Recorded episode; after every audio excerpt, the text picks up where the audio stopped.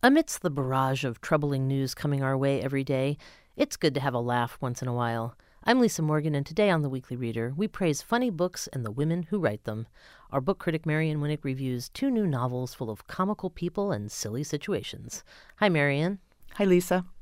There's nothing I love like a funny book, and I have two really funny books to recommend this week.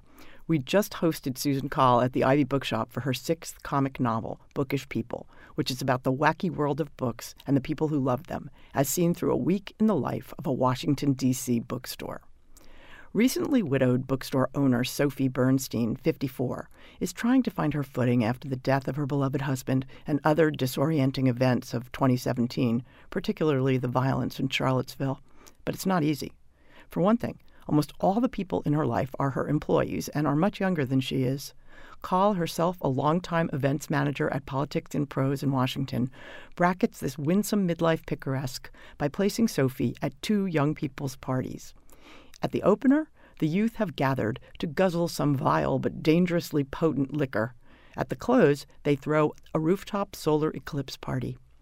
Along the way, Sophie faces extreme drama of all kinds, from a threatened protest due to the visit of a rapacious British poet blamed for his wife's suicide, to having her car towed because her keys have been sucked up by her vacuum cleaner. Meanwhile, the book jokes don't stop coming.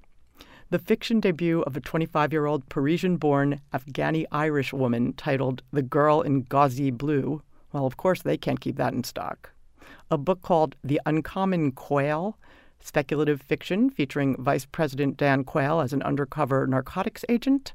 Not so much. And literally everyone Sophie meets, including a lawyer threatening suit, wants her input on a book idea. A smelly but insightful tortoise named Kurt Vonnegut Jr. recalls the rabbit of Coll's hilarious previous novel, The Stager. And if you love Kurt Vonnegut Jr., wait till you meet Twix, the socialist dog in Amy Fusselman's debut novel, The Means, a trenchant comedy of class and the way we live now. Shelley Means is a non working mother of two, wife of a struggling voiceover narrator, denizen of a part of Manhattan she calls the Discount Incense and Caftan District, and she is a woman with a dream the dream of owning a beach house. Lucky for her, the therapist who is helping Shelley with her anger issues is also a real estate broker and knows just the tick infested, non waterfront piece of land in a part of the Hamptons she and George can afford once they sell their raccoon infested lake house. And if they construct the house out of used shipping containers and give up all but the most basic convenience features and take out a loan, they might even be able to build on it. With its deadpan absurdity, pithy prose, and moral je ne sais quoi, Fusselman's satire totally hits the spot, with running jokes about raccoons, Japanese toilets, and nutrition bars with names like generosity, vulnerability, and caring.